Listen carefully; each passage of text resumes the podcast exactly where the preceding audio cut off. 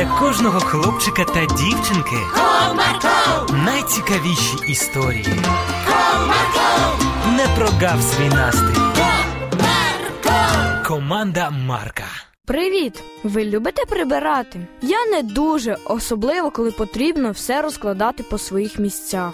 І Катруся теж не дуже любила. Але згодом все змінилося. Цікаво, що їй допомогло у цьому. Тоді слухайте уважно.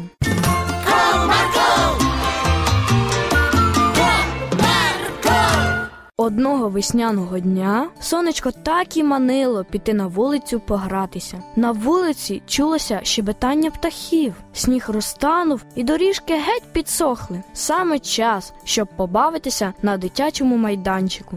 Катрусю, о, привіт, Марійко. Я така рада тебе бачити. Поглянь, яка чудова погода. Ходімо гуляти на майданчик до школи. Добре, я зараз одягнусь і вибігаю. Зачекай мене на подвір'ї. Добре. Коли Катруся вже одягала шапку, мама вийшла з кухні і запитала. Доню, а куди це ти зібралась? На вулицю погуляти з Марійкою. Поглянь, яка погода. Сонечко так і кличе гратися. А ти вже все прибрала у своїй кімнаті. Так, мамо, я вже з усім справилася. Ну тоді можеш йти, молодчинка. Добре, я побігла. Мене вже Марійка чекає. Бувай. Ну що, на майданчик? Так, побігли.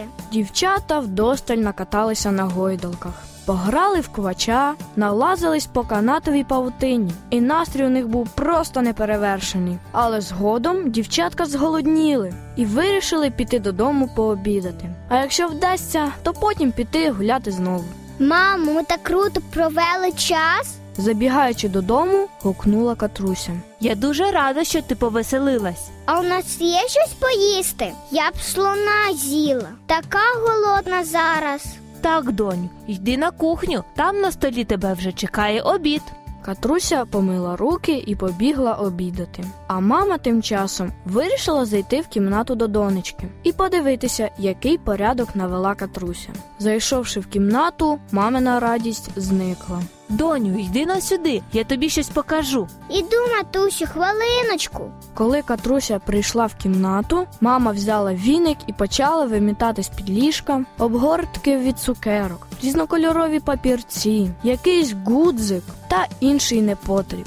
Що це, доню? Дівчинка почервоніла і, незадоволено насупивши брови, зібрала сміття. Знаєш, коли б ти прибирала від душі, то не довелося б червоніти. Ах, мамо, та хіба прибирання це щось для душі? Я можу від душі подарувати квіти, подякувати, заспівати, привітати з днем народження, але аж ніяк не прибирати. Катруся засмучено подивилася на відро з ганчіркою, підготовлені для протирання підлоги, і взялася до роботи. А мама тим часом продовжувала. Мені здається, що чистота в оселі це одна з головних доброчинностей душі. Бог любить в усьому порядок і хоче, аби ми також у всьому були такими, як і він. Будь-яка справа, за яку ми беремося, повинна виконуватися так, як для нього самого. Тоді ми в усьому матимемо успіх. Увечері, коли вся сім'я зібралася за столом, тато не зміг стриматися, щоб не похвалити маму. Кохана, вечеря сьогодні була надзвичайно смачною, якась навіть незвична.